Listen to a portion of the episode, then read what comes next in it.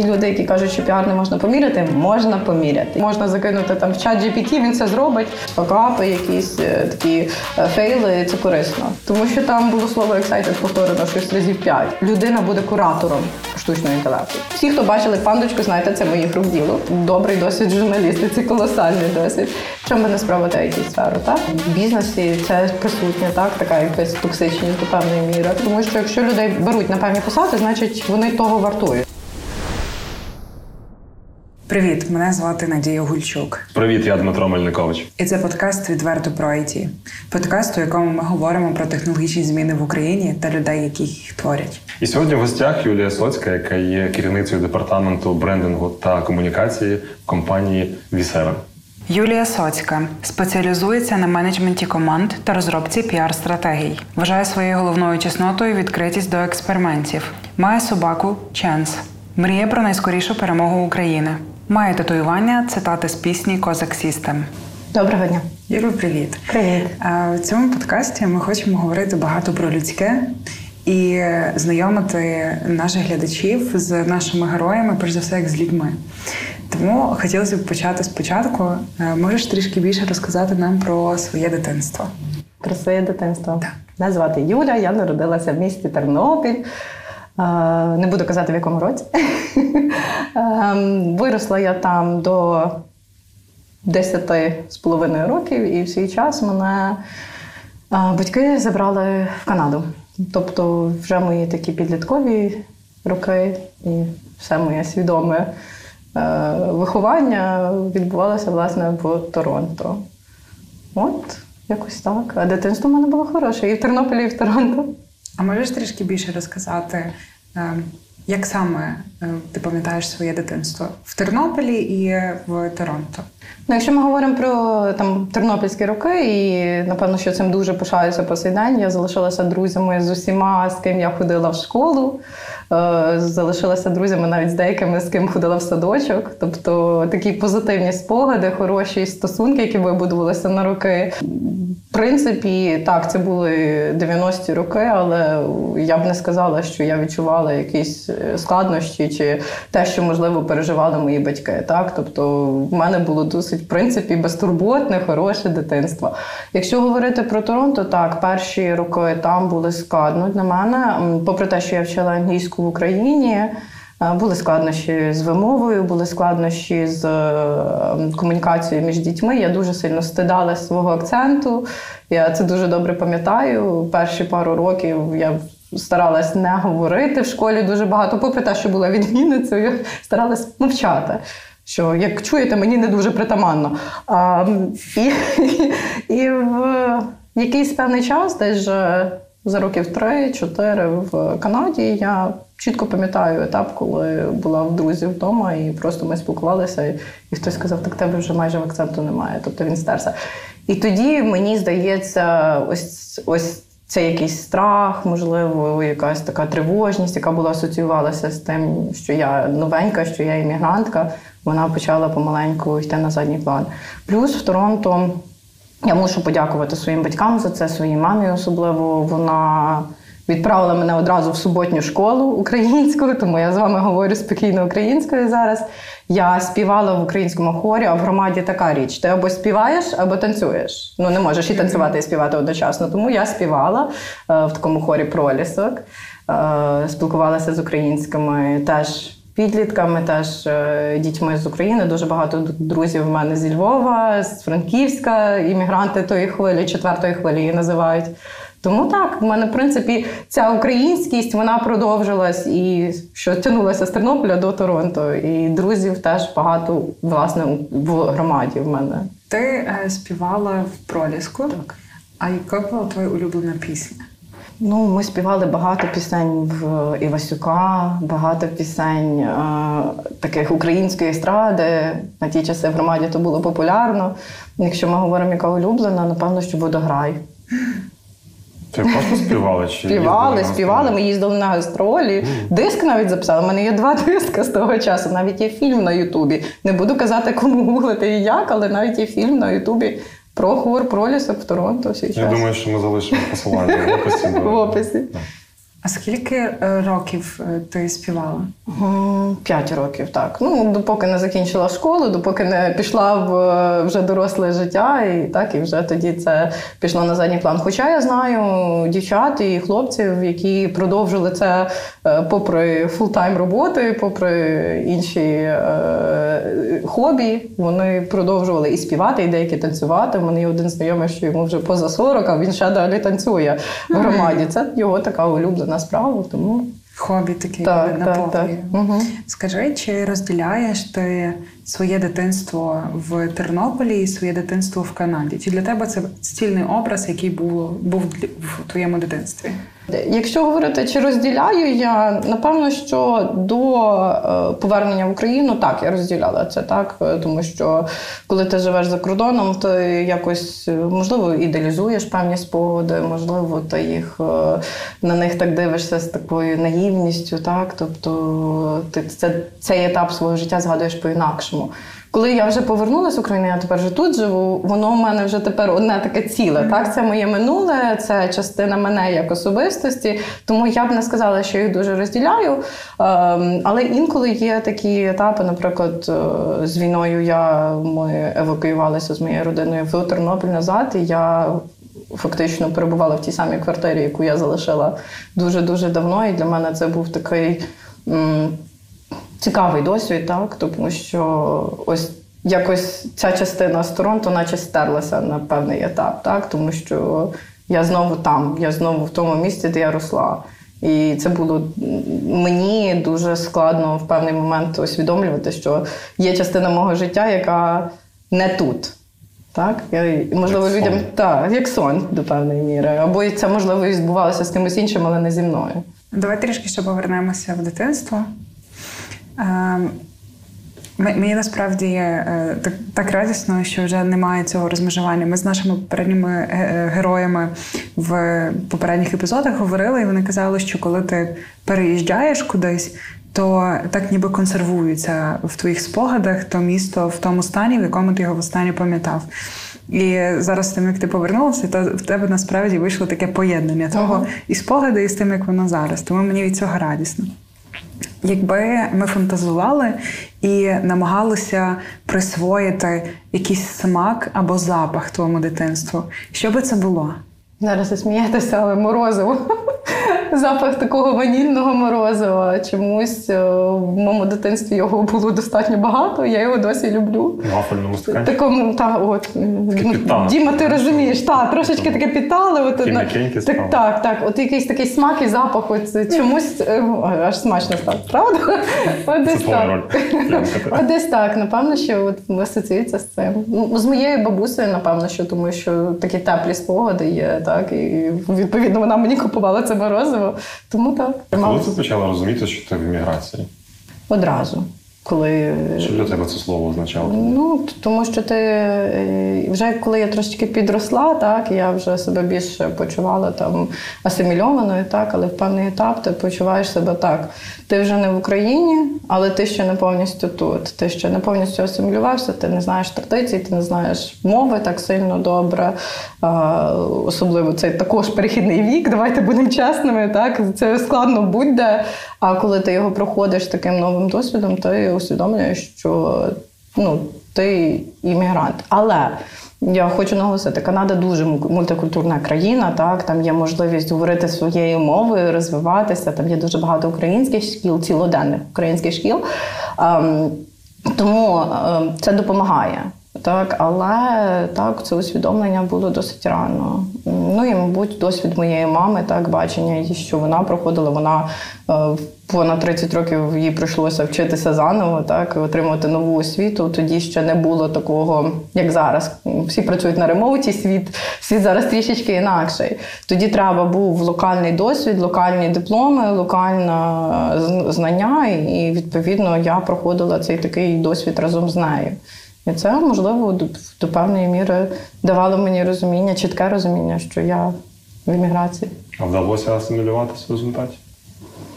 Я сподіваюся, що так. Хоча, коли я приїхала в Україну, багато хто казав мені, що я не асимілювалася в Україні на початках. Так, тому що коли я повернулася сюди, е, в мене було трошечки вже, от, можливо, таке ідеалізоване сприйняття України, традиції українців. Так, ну тому що я ж в громаді росла. В мене, в мене ідеальному так, в ідеальному такому українському е, суспільстві на свій час. Ем, і е, так, е, мені здається, що вдалося. Але я тепер вже тут. І треба асимілюватися тут. А ти мріяла в дитинстві кимось стати? Так, журналістом. Це в Україні чи там? І в Україні, і в Канаді я з нею стала. Я закінчила журналістику, я працювала на телебаченні дуже довго, так. Тобто я цю мрію так до кінця була. Е, Ти згадувала, що навчалася в суботній школі. Так. І саме через це е, в тебе є зараз е, здатність говорити українською. Так. А, які предмети в школі е, тобі найбільше подобались? Якщо в загальній, загальноосвітній школі я дуже любила е, мову та літературу, я її, в принципі, досі люблю читати. Так? Я дуже любила іспанську і французьку мови, тому що мені подобається чути акценти, мені подобаються різні мови, слухати різні за винятком однієї. Зараз я думаю, ми всі знаємо, якої. Е, Та мова мені не дуже пасує, подобається. І дуже е, деякі люди дивуються, що я не так сильно володію насправді. А, м, тому так, мова, література і е, французька, і, іспанська мова мені дуже подобалась. Я шкодую, що я в певний час закинула французьку і толком нею не говорю, але розумію, як, як песик. Так? Тобто можу відповісти на іншій мові. Але, але от цей етап мені мови дуже подобається. А що ти читала? Ти кажеш, любиш літературу? Мгм. Багато тоді читала. Що це було? Ну, якщо говоримо про школу, ті роки, я, я дуже любила читати Марка Твейна. День люблю. Ну, мені здається, такі, можливо, поринання в той такий світ е, дитячих пригод, так, воно, воно якось. Е, Допомагало в свій час. А якщо ми говоримо вже про дорослий вік, я е, можливо не знаю, люблю твори Чака Полонюка. Е, мені здається, що ну, в нього просто цікавий стиль написання. Так? Вони можуть бути контроверсійними, вони можуть бути складними, але там насправді з літературної точки зору, так як я людина, яка любить писати, читати, е, мені подобається просто стиль. А як ти проводила літо шкільне своє? От цікаво в Канаді. Уявляю собі, як в Україні, а як це в Канаді? Ну, не, ну давайте будемо чесно. Світ глобальний, воно насправді незначно по- відрізняється. Якщо ми говоримо про клімат, то так, він відрізняється, тому що літо в Канаді воно е, вологе, воно жарке таке, тобто там повітря, ну, коли в Україні може бути суховате, більш-менш повітря, там за рахунок вологісті там плюс 40 може бути. І Хіба мене на одному поясі? Ні, Попри те, можливо, за рахунок зараз я не кліматолог, не буду. Тут не з Наталою Діденко ви спілкуєтесь, так, але. Ем, той факт, що е, там не завжди можна відпочивати е, там на вулиці, як, як дітлахи роблять це в Україні, тому що може бути там heat alert або ще якісь речі, які пов'язані власне з кліматом, це, мабуть, впливало. Якщо ми говоримо про мої е, там канікули е, в, влітку, Ну не в бабусі в селі ж точно. Ну, не в бабусі в селі. По-перше, моя бабуся не була е, в селі, навіть навіть тут. Вони би все одно були в Тернополі в квартирі, мабуть, тому що ну, така специфіка нашої родини. Так? Тому канікули, але ми їздили, ми були на оселях, так? ми відпочивали на природі, ми е, кемпінг е, ходили в свій час. Так? Тобто теж такі активності, які молодь і діти роблять е, в своєму житті. Але так, не в бабусі в селі. В період твоєї юності, е, і вже переходячи трошки в студентські роки, яке місце ти могла назвати місцем своєї сили, куди ти приходила, наповнювалася і могла продовжувати творити?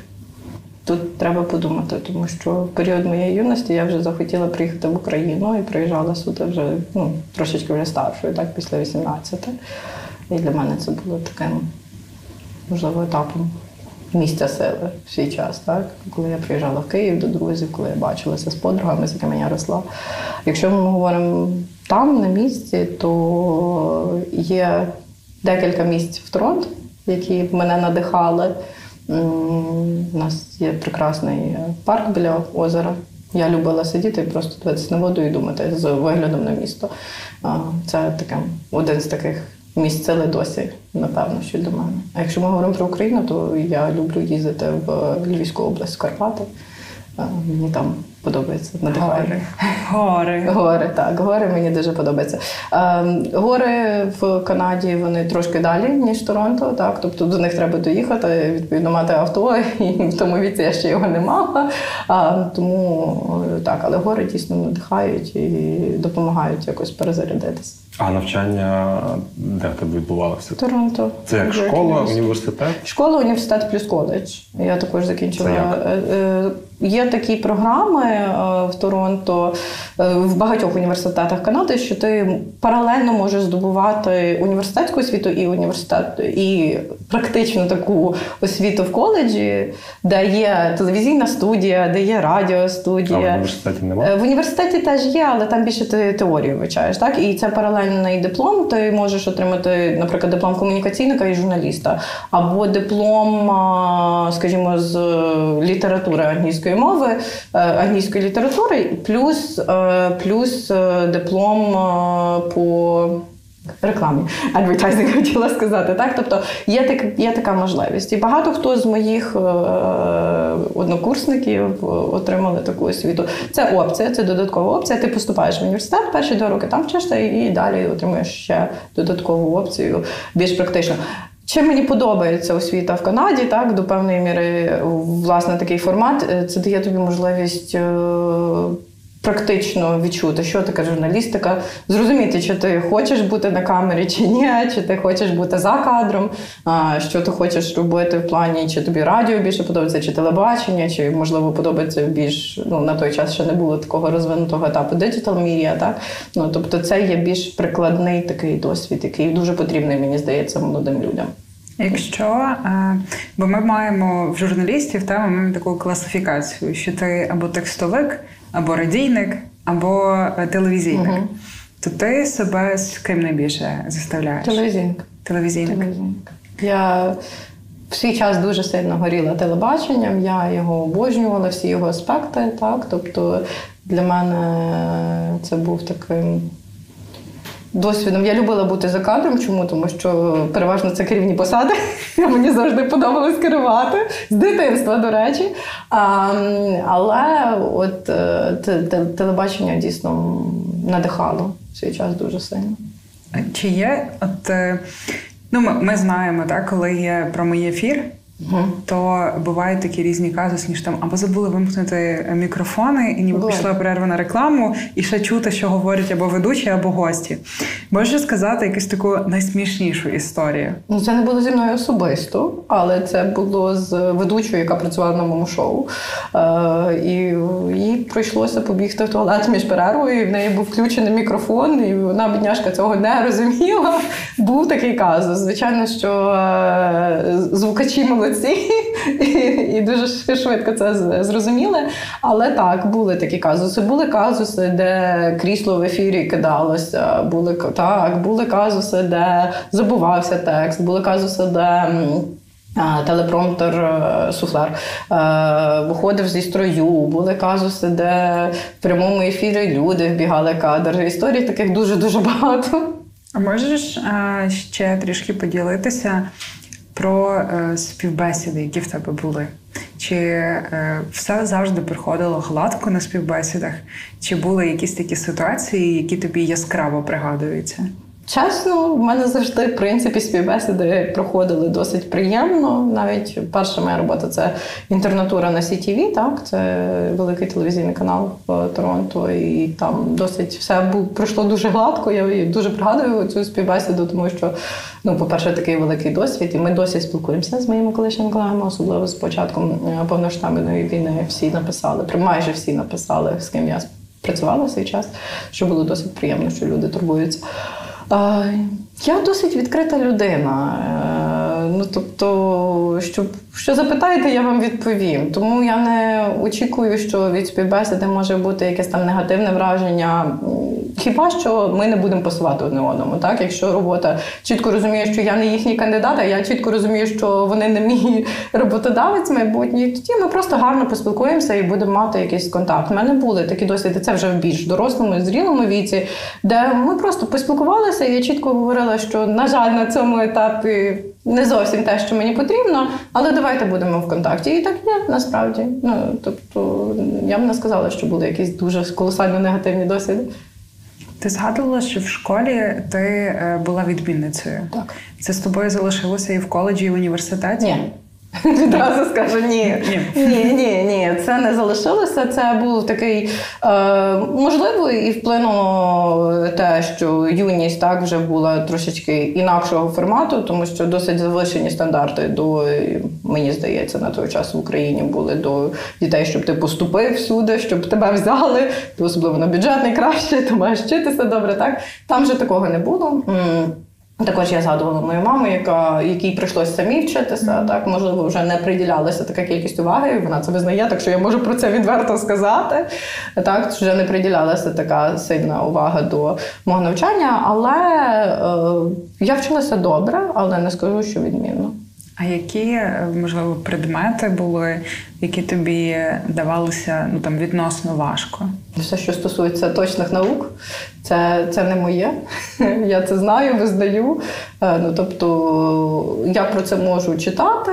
Так, може мені хтось розповість, але от щось, що стосується математики, тому я не я не програміст, я не архітектор, та навіть і не тестувальник, так тому що все, що стосується, все, що стосується більш точності, це це не зовсім моє. Я люблю більше креативність. Але попри те, я люблю бачити цифри. Що це означає? Я люблю в своїй роботі бачити результати. Так, mm-hmm. тобто мене це надихає. Я, Коли я там бачу, що в нас була публікація в такому виданні, воно має. Ем, обсяг понад мільйон, це звичайно, що дуже надихаюче. Але точно, от е, все, що математика, фізика, е, такі науки не, не моє. А як від журналіста телевізійника?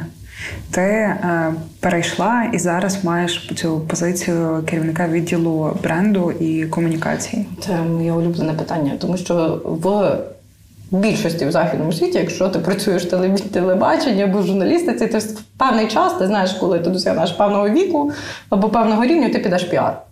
Ну, Це нормальна практика. Це насправді і в нас нормальна практика. Якщо подивитися на прес-секретарів в уряді, багато хто з них з телевізійного світу або зі світу журналістики. Це нормально.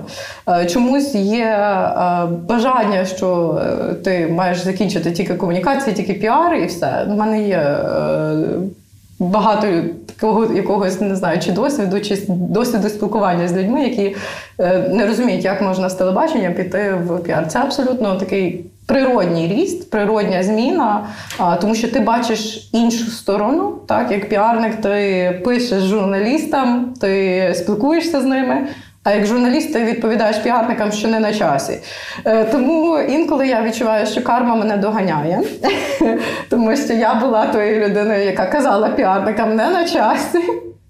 Е, тому е, це абсолютно природня зміна для мене була в моєму житті. Так. Насправді дуже допомагає знати контексти того. Так, так, він корисний. У тебе були наставники чи ментори? Так. Я дуже тішуся тому. У мене в телевізійному, навіть раніше, в коли я навчалася в коледжі, так у мене був Грег Мензюк, він, до речі, українського походження, був один з моїх професорів, який дійсно був наставником для декількох нас в, в нашому. Ем, Такому е, маленькому колі тих людей, які дійсно хочуть стати е, журналістами в телебаченні. Так? Як тобто, це відбувалося? Наставництво. Наставництво відбувалося рекомендації, так що краще зробити в плані, як е, краще себе поставити на камері, як що краще сказати, як краще дикцію свою е, сформулювати, як краще е, писати тексти, що треба забрати, які слова паразити треба забрати, тому що в англійській мові є таке слово that. І коли Більшість людей його вживають, так коли щось описують. Але коли ти пишеш це текстом і читаєш це, це слово паразит. Воно з'являється занадто багато і його треба забрати. Я це досі по сей день пам'ятаю, що коли я пишу в тексті that, я просто його видаляю. Um, наприклад, says that, так каже, що просто воно зайве. Um, тому е, це ось такий перший мій досвід менторства. Якщо ми говоримо про вже телевізійний досвід, коли я починала свою кар'єру, так в мене була наставниця одна з продюсерів яка брала під своє крило новачків і розповідала все, вчила все, е, пояснювала, як працювати з гостями, працювати, як е, е, писати тексти вірно вже для телевізійного світу, тому що кожен ведучий має свій стиль. Якщо ти продюсер, який працює з цим ведучим, ти вже маєш відчути цей стиль. Але якщо ти продюсер, який працює з п'ятьма ведучими, то тобі треба відчути стиль п'ятьох. І це складно. І так, в мене був цей етап менторства в телевізійному світі, і мені це дуже допомогло згодом моїй кар'єрі. А ти сама як ментор працюєш? Я стараю, я стараюсь, намагаюсь. У мене є декілька колег, з якими я стараюсь ділитися своїм досвідом. І сподіваюся, що їх певні аспекти надихають. Так, стараюсь завжди бути максимально відкритою е, в тому, що розповідаю, і як можу е, цей свій experience передати їм щоб вони вчились на моїх помилках і не робили їх самостійно, але в будь-якому випадку завжди вважаю, що якісь факапи, якісь е, такі е, фейли це корисно, тому що це розвиток, який потім означає так. Ми дивимося назад. Так, я зробила це не так. Треба трошечки змінити, треба поміняти стратегію, рухатися в іншому. Це якось цілеспрямовано чи так органічно? Виходить? Це органічно дуже часто виходить. Тобто до тебе не приходять, кажуть, Юль, поможи. Інколи приходять, але переважно це це дуже абсолютно органічно вдається. І мені здається, люди, які зі мною співпрацюють в цьому ракурсі, їм їм це корисно. А якщо прийдуть, не відмовиш? Ні, не відмовлю. Куди писати? Не відмовлю. В LinkedIn? Ну, в LinkedIn можна писати мені, на на пошту мені можна писати. Окей, залишаємо в Так, так, абсолютно не відмовлю. Супер.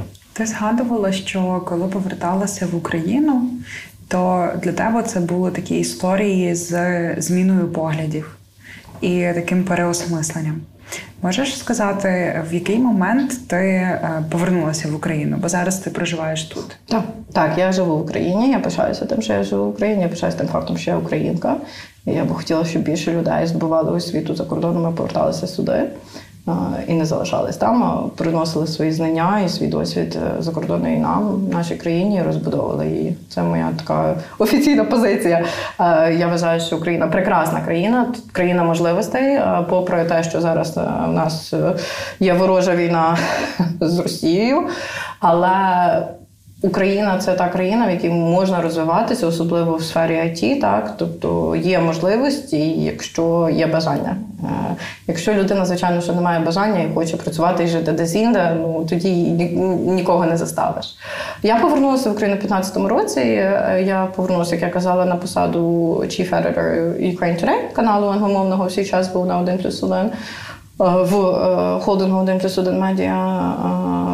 Потім канал закрили.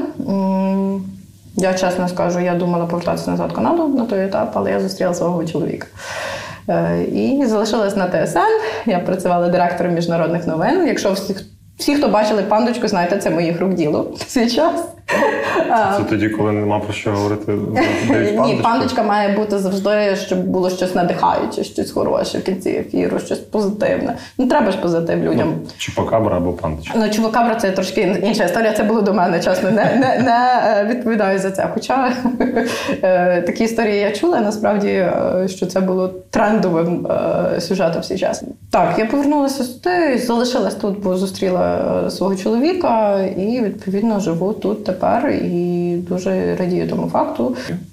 Мені насправді ще було би е, цікаво, щоб ми поговорили, е, як ти опинилася в цій компанії, де ти зараз працюєш зараз. Так. Ну, е, перш за все, я в телебаченні пропрацювала понад три роки в Україні. Так в Канаді там було вже до десяточки близько. Ну ми не будемо віддавати глядачам, скільки мені років, так ми не кажемо. Просто багато досить. І настав час такий в моєму житті. Телебачення дуже такий світ е, Go-go-go. Постійно треба працювати, постійно треба бути на зв'язку. Деякі моменти треба було на зв'язку в третій ночі, в п'ятій ранку.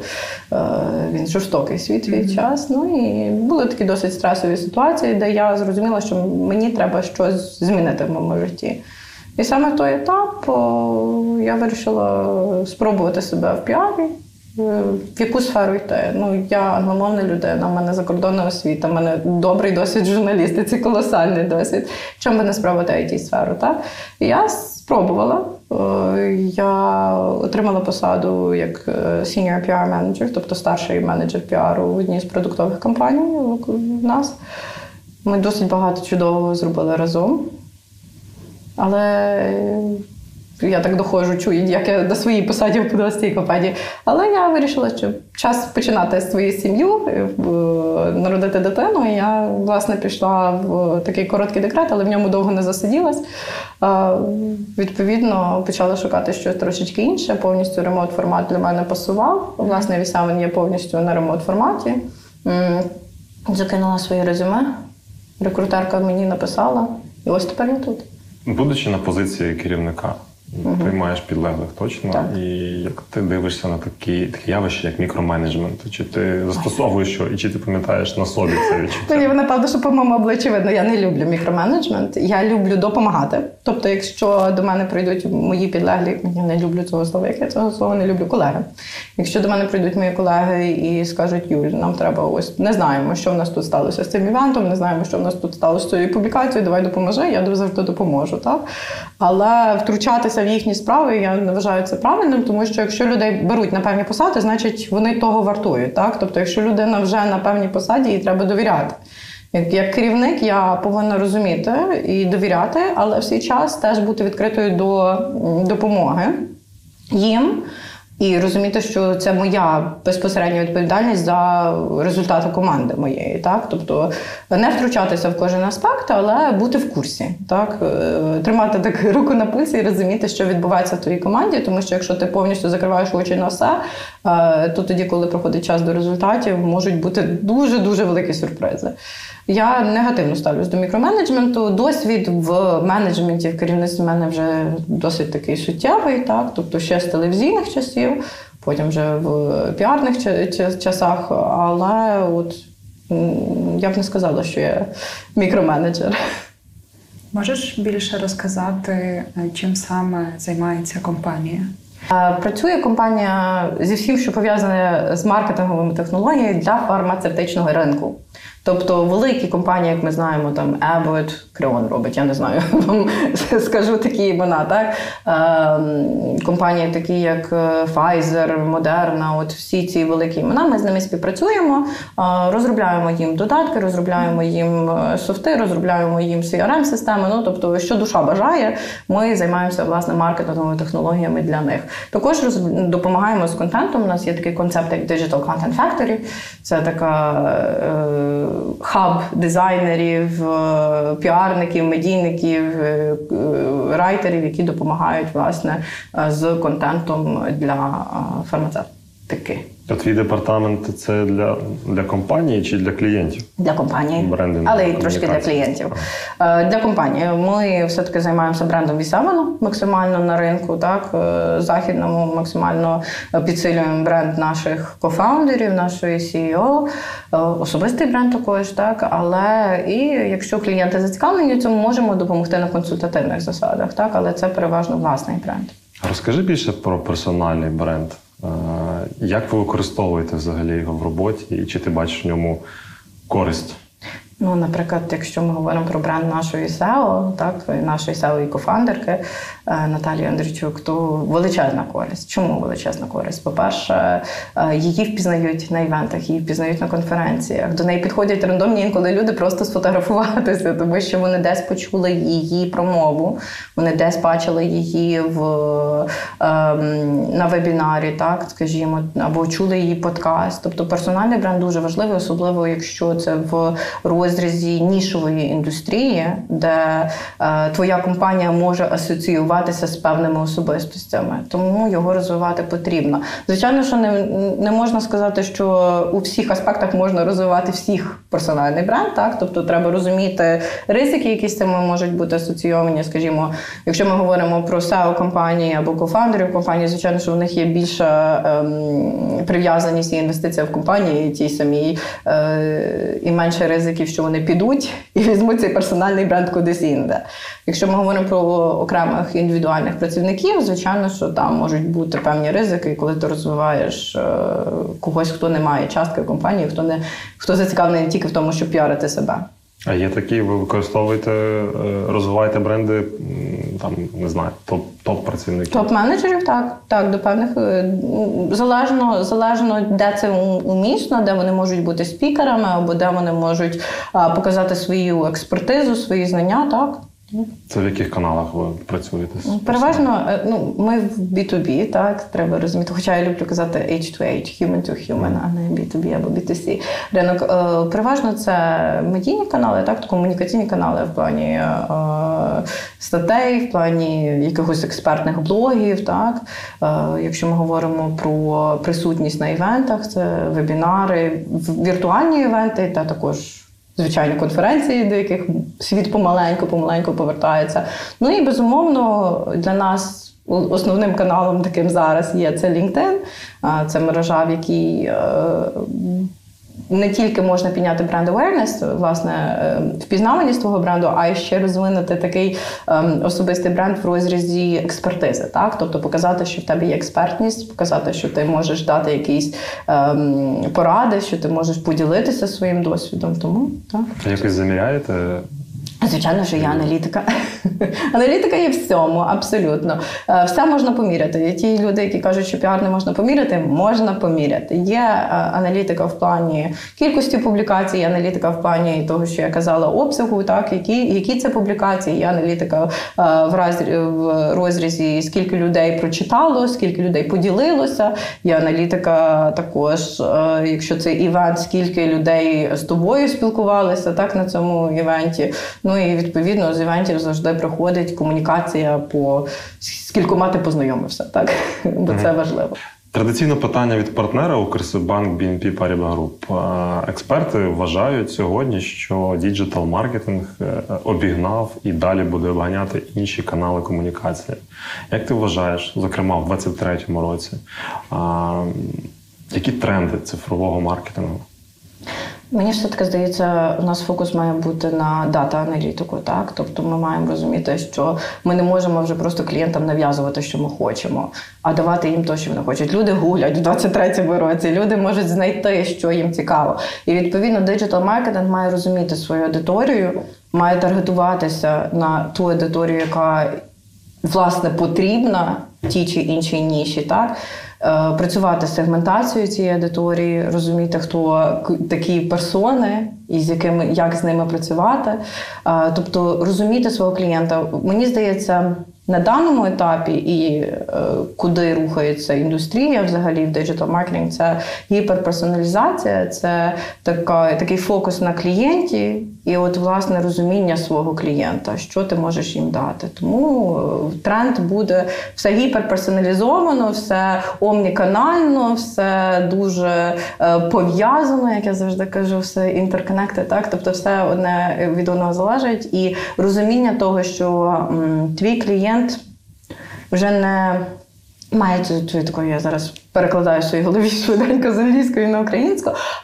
Що ця подорож клієнта не лінійна, так тобто клієнт може тричі зайти в соцмережі, але жодного разу не прочитати якусь статтю або навпаки. Е, тобто розуміння е, свого клієнта, як правильно працювати з цим. Ну і відповідно е, адекватно оцінювати свої сили в такому не, не змаганні з AI.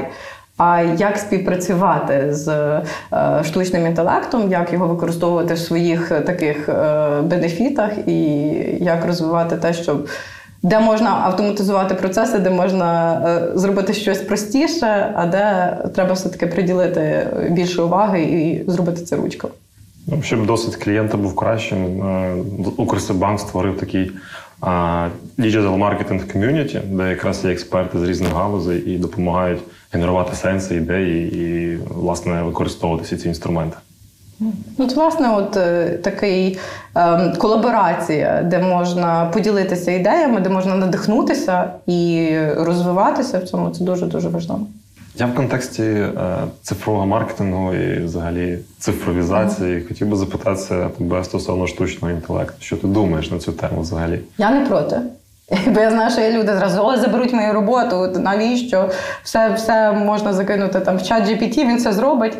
Е, неправда. Е, все-таки людський фактор потрібен. І мені здається, суспільство буде рухатися в напрямку такого, ем, де людина буде куратором штучного інтелекту. Так? Тобто ми все одно будемо задавати так, де ми все одно будемо задавати питання, де ми все одно будемо редагувати ці відповіді, так? Е, підганяти їх під відповідні е, речі, які нам потрібно, так? Перевіряти факти, тому що не завжди все, що видано штучним інтелектом, може бути правдивим. Е, звірювати це, особливо якщо це стосується, наприклад, сфери, в якій я працюю, так багато медичної термінології, багато речей, які треба перевірити 100%, і треба розуміти, що е, не все, що може видати там чат GPT, може бути актуальним е, в розрізі нашої ніші. Я нещодавно мав розмову на цю тему, і от почув таку думку, що навіть люди, які публічно виступають, багато делегують штучному інтелекту, і і по суті, зробивши маленькі якісь коригування, ідуть потім з цією промовою виступати і їм аплодують, і чи не, не втратимо ми себе як людей в цьому плані? Мені складно, я свої промови люблю сама писати.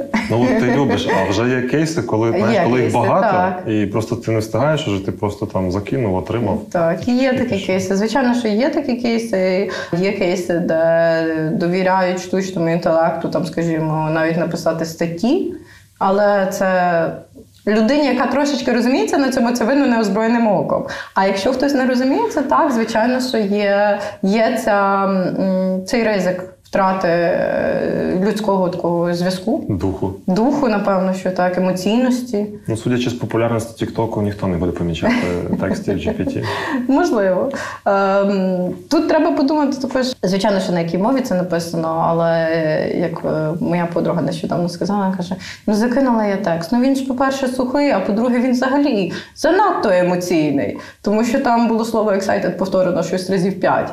Е, машина не завжди може зробити те, що людина, але може покращити роботу людини. Поки що. Поки що, поки що. Так, у 23-му році. Поговоримо в 25-му, буде може інакша історія. Маємо четверту версію, але там вже п'ята шоста готується. Що на сьогодні ти вважаєш своїм найбільшим досягненням? В телевізійному світі в Україні, наприклад, я вважаю, що я доклалась дуже багато для того, щоб на ТСН були виїзні випуски і ефіри виїзні, які вони робили. Е, на День Незалежності в нас навіть був рекорд е, найбільша кількість ведучих в прямому ефірі. А це коли вони стоїть в центрі міста? Е, так, так, так. Я була і в Одесі, і в Полтаві. Тобто я приїхала з Одеси, поїхала в Полтаву, і потім з Полтави в Київ. Ну тобто, в мене були е, такі речі, де мене чоловік просто не бачив. Але це одне з таких досягнень, яким я дуже пишаюся. Ми мали прямі ефіри і в Лондоні з королівського весілля, і в Страсбурзі, коли ми отримали безвіз, коли Україна отримала безвіз можливість. Тобто це велике досягнення в телевізійній кар'єрі. Якщо говоримо вже про піарну кар'єру, так е, то вибудування стратегії з абсолютного нуля, досягнення того, що SEO на обкладинках нішевих топових видань, так що є публікації в виданнях, які е, вважаються топовими, не, те, що на своєму, не в своїй ніші, а взагалі е, по світу. Е, там Можу надати приклади, наприклад, Men's Health або Vice News, ну, тобто великі імена. Це досягнення. В тебе є е, дуже такий симпатяга кудлатий.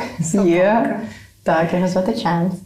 Можеш розказати історію з ним? Бо я знаю, що він з тобою вже тривалий час, так. і ви з ним багато подорожували. Можу сказати тост, такий кажуть мої друзі, щоб ми всі були такі, як твій чанс. А, І скажу чому? Тому що моя собака народилася в Вест-Вірджинії. Адаптувала я його, коли жила в Нью-Йорку і проходила інтернатуру на CNN.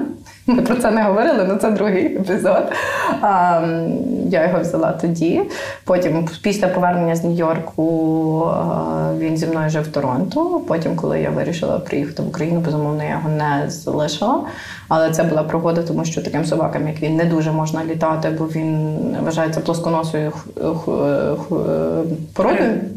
Їм не можна насправді довгі перельоти. Тому це був дуже великий ризик.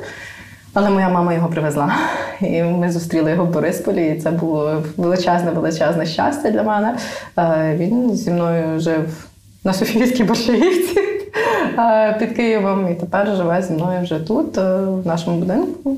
Я думаю, він щасливий пес. У нього два своїх поверха, він має де, він має де розігнатися. Я думаю, що е, йому вже 15 років, тобто він вже. Я хотів якраз запитатися, стільки таке насичене життя. Так, йому вже 15 років, але ніхто не скаже, що йому вже 15 років. Навіть ветеринари інколи дивуються цьому факту. У нього день народження на День Незалежності е, Сполучених Штатів Америки, 4 липня. Е, тому, тому так, от у мене така собака.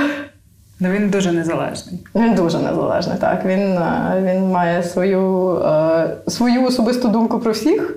Він знає, що він е, інколи вважає себе головним в сім'ї, всі решта просто там живуть з ним. Інколи дуже має котячу поведінку. Я знаю, що що в тебе який він такий в мене любить поспати в день, а вночі ходити по хаті. Ну, Моя кішка спить постійно. У мене є кіт, угу. шуршик то він е, часом може бути дуже хуліган, а часом він такий дуже тактильний, що може прийти. Потертися. Ну, Чанс любить, Чанс любить, щоб його потіскали, погладили, йому це подобається, але тільки коли він цього хоче. Так, так. Мене шовчик такий абсолютно такий.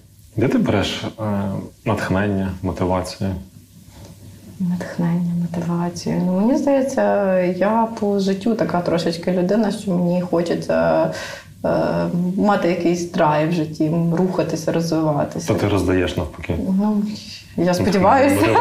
Я сподіваюся. Насправді мене дуже надихають сильні жінки. Так мені подобається, коли я бачу успішних там seo компаній, які досягнули чогось е, в своєму житті, які е, теж віддають таку енергетику. Так, тобто, це це надихає мені. Е, для себе особисто в моїй кар'єрі подобається спілкуватися з людьми, які чогось досягнули, так тобто які можливо йшли з е, інших індустрій, прийшли або навпаки в цій індустрії розвивалися там з нуля і досягнули чогось. Тому е, це дуже така мотивація. А взагалі по життю не знаю все життя старалася якось рухатися і розвиватися. Для мене стагнація і така зупинка росту страшно. Саме тому я не була дуже довго в декреті, тому що для мене це був такий етап, де мені було ну, чесно страшно, що я не буду нічого робити. В ем, період, коли почалася повномасштабна війна. Е, розкажи, як компанія адаптовувалася, бо це неймовірний стрес і для всіх працівників, і це абсолютно невизначеність для бізнесу, як далі функціонувати. Можеш розказати, як ви адаптовувалися? Можу розказати, тому що я можу розказати через свій особистий досвід. Я підписала контракт з Вісевеном 20 лютого. І ми домовилися, що я виходжу 1 березня, так? Тобто там є певний період. Я 22-го. 22-го року, так, 20 лютого ми підписали контракт. Відповідно, 24-го, коли Росія на нас е, вторгнулася в Україну е, повністю, а в мене будинок під Васильковим, де е, військовий аеродром. Тому одна з перших, яка чула і було гучно, було гучно на те слово. Ем, я насправді написала рекрутерці, яка мене брала на роботу, і сказала Валерія, чи в нас все в силі, тому що зрозуміло, що зараз така ні, ні, в нас все нормально, ти в безпеці. Ми зараз пишемо всім, хто хто в нас виходить на роботу, хто в нас ще працює, чи ви в безпеці, де ви, тому що в нас багато у нас компанія має офіс в Житомирі. Ми мали на той час офіс ще в Києві. А, в Вінниці відповідно всім написалося, як ви. І був план евакуації в, на захід України, так як не диво в Тернопіль. Ем, відкрили тимчасовий офіс буквально через дорогу від мого будинку в Тернополі. Тому це так трошечки доля. Так, тобто був тимчасовий офіс, багато кого кому допомогли з релокацією в Тернопіль, Франківськ, у Львів. Хто вирішив поїхати далі за кордон в перші дні було дуже багато зустрічей по е, там аспектах, де допомогти з житлом. Було багато в нас груп в Тімзах, в Microsoft Teams Ми спілкуємося, ем, як як допомогти з житлом, з податками, що зробити. Тобто, план був в дії. Мені було цікаво і, напевно, що такий якийсь внутрішній спокій надали. Тобто той факт, що зі мною комунікували, попри те, що я ще офіційно не приступила до роботи, так той перший тиждень, але зі мною постійно були на зв'язку, постійно запитували, що як ти, що ти, де ти. Ну і відповідно так план в, в, в компанії був, допомагали дуже сильно. Зараз в нас ще досі багато працівників залишилося за кордоном, багато хто вже повернувся в Україну, багато хто залишився за кордоном. Працюємо на ремонті повністю. Офіс в Житомирі вже відкритий. В Тернополі закрили, але в Житомирі відчинено. А як це повністю на ремонті? Де ти працюєш фізично? Вдома. В кабінеті своєму. Ти можеш працювати вдома? Так, в мене є кабінет в моєму будинку, я зробила собі робоче місце. Мені потрібно робоче місце. Я я насправді, мабуть, більш ефективна вдома, ніж в офісі. Чому? Тому що в офісі, особливо якщо ти на керівній посаді, Давай підемо повіємо кави. А ну ти вже обідала, йдемо пообідаємо. А ти може пройдемося. А Юля, а давай зробимо це. А а це сьогодні робили, але все-таки, коли ти працюєш на ремонті, ти можеш контролювати ці етапи. Ну, етап підемо поп'ємо кави вже випадає з вікна. Є етапи, де е, ти можеш сказати, зараз я зайнята, в мене ось є пріоритетна задача, я відповім пізніше. Тобто ти маєш можливість проконтролювати цей процес. Е, мені в особистій такій кар'єрі працювати на ремонті абсолютно зручно, але я я дійсно прошу своїх колег вмикати камеру, щоб був хоча б якийсь людський зв'язок, щоб ми побачили одне одного. А нема другої сторони перепрацювання. Є, але це вже проходить також з досвідом, що треба контролювати свій час. Е, мені тут дуже допомагає мій маленький син, який е, в шостій годині, коли він приходить з садочка, він чітко каже: Мама. І прям приходить і інколи закриває лептоп, так мій ноутбук закриває. Тому тут Марк дуже дуже сильний хороший асистент. У мене так шуршик, він залазить мені на клавіатуру і тако екран закриває. Все. Є контроль. Якщо є людина, яка контролює чи тваринка, яка контролює твій робочий день, то чудово. Ні, насправді етап перепрацювання, звичайно, що є. Є в мене з моїх телевізійних часів є така штука е, завжди відповідати на повідомлення е, буквально моментально. Е, тому це, це не знаю, чи це позитивна якість чи негативна інколи, тому що люди звикають до цього. І відповідно, якщо ти там не відповісти за декілька хвилин, то вже що ж сталося. Але це дуже зручно, я скажу. Я теж прихильник цього і напевно очікують людей цього. І коли ти комусь пишеш, тобі там тиждень не відписується, якось так дивно. Так, це правда. Бо ти очікуєш, що люди тобі відразу дадуть відповідь, тому що ти відразу відповіла. Ось так. Якою є культура взаємодії в команді? Ну, в нас, е, перше, в моїй команді ми стараємося бути максимально відкритими, дружніми. Е, ми стараємося колаборувати, що це означає. так? Е, я знаю, що зараз негативний зміст цьому слову, багато хто надасть, але співпрацювати один з одним, допомагати. В нас є така команда, яка формується з трьох різних хабів. Так, у нас є digital маркетинг, у нас є growth маркетинг і відповідно піар, так, івенти, і контент. Тому ми стараємося максимально спілкуватися один з одним, співпрацювати один з одним і розвивати цей такий. Культуру не те, що просто спілкування, а просто навіть е, не боятися запитати, не боятися сказати, е, забрати цей е, можливо ось ідею субординації. Люди дуже люблять це слово. Часто мені здається, що як керівник я стараюсь бути дуже доступною, так і спілкуватися з моєю командою на їхньому так само рівні і допомагати їм, і щоб інколи попросити їхню допомогу також. Те, про що ти говориш, воно мені насправді йде про якісні комунікації, і насправді про зрілі підходи взаємодії. Це коли ви не не взаємодієте якось там високомірно, а просто по-людськи.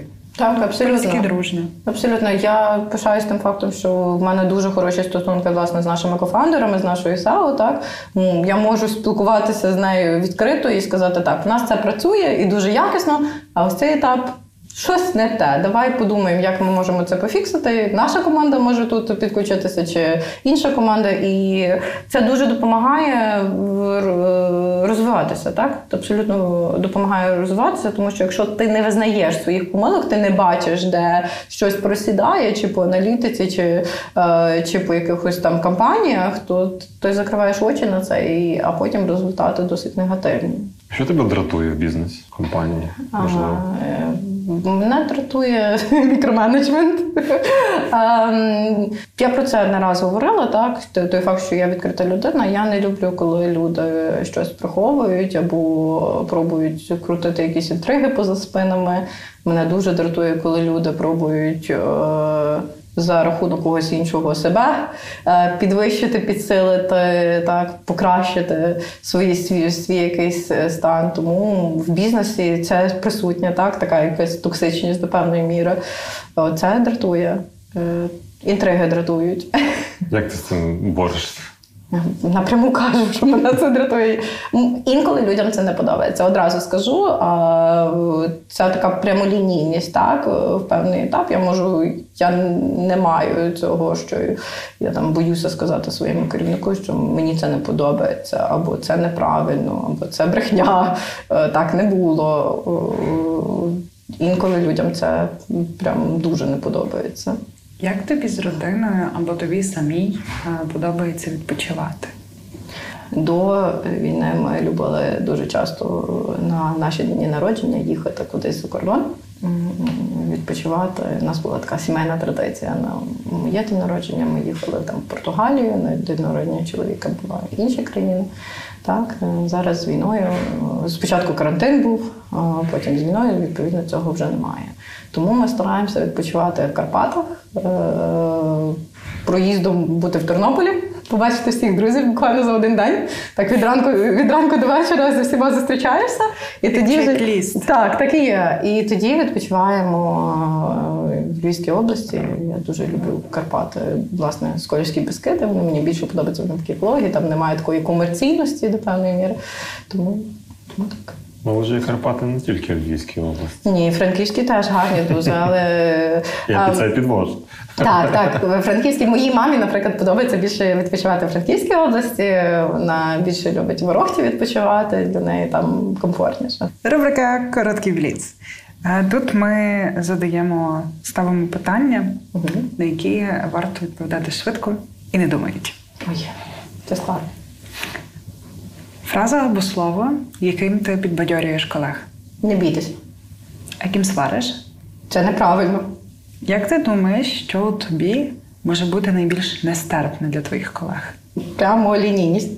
А яке твоє guilty pleasure? Я люблю дивитися такі всякі таблоїдні штуки після роботи читати.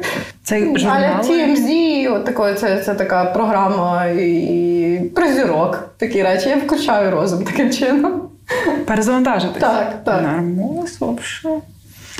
Довше поспати чи е, піти потренуватися або якісь інші заняття? Ну, піти, піти потренуватися було раніше, зараз довше поспати, тому що тривоги, малий, багато етапів. Приготувати самій, замовити чи е, піти в ресторан? Залежить від настрою. А що переважає зараз? Самі. Самі? Угу. А яку улюблену страву? Цезар салат. Що ти обереш? А, якийсь такий офіційний одяг, більше casual чи спортивний? Сукню. Сукню. Весь день зустрічей чи день листувань? Теж залежить від настрою. Бачити, говорити чи чути? Все-таки, напевно, що бачите. Бачите? Вечірка, сімейний вечір чи вечір наодинці? Сімейний вечір. Який твій улюблений читміл? Розово. Ванільне? Ванільна, так. Стаканчик. Стаканчик.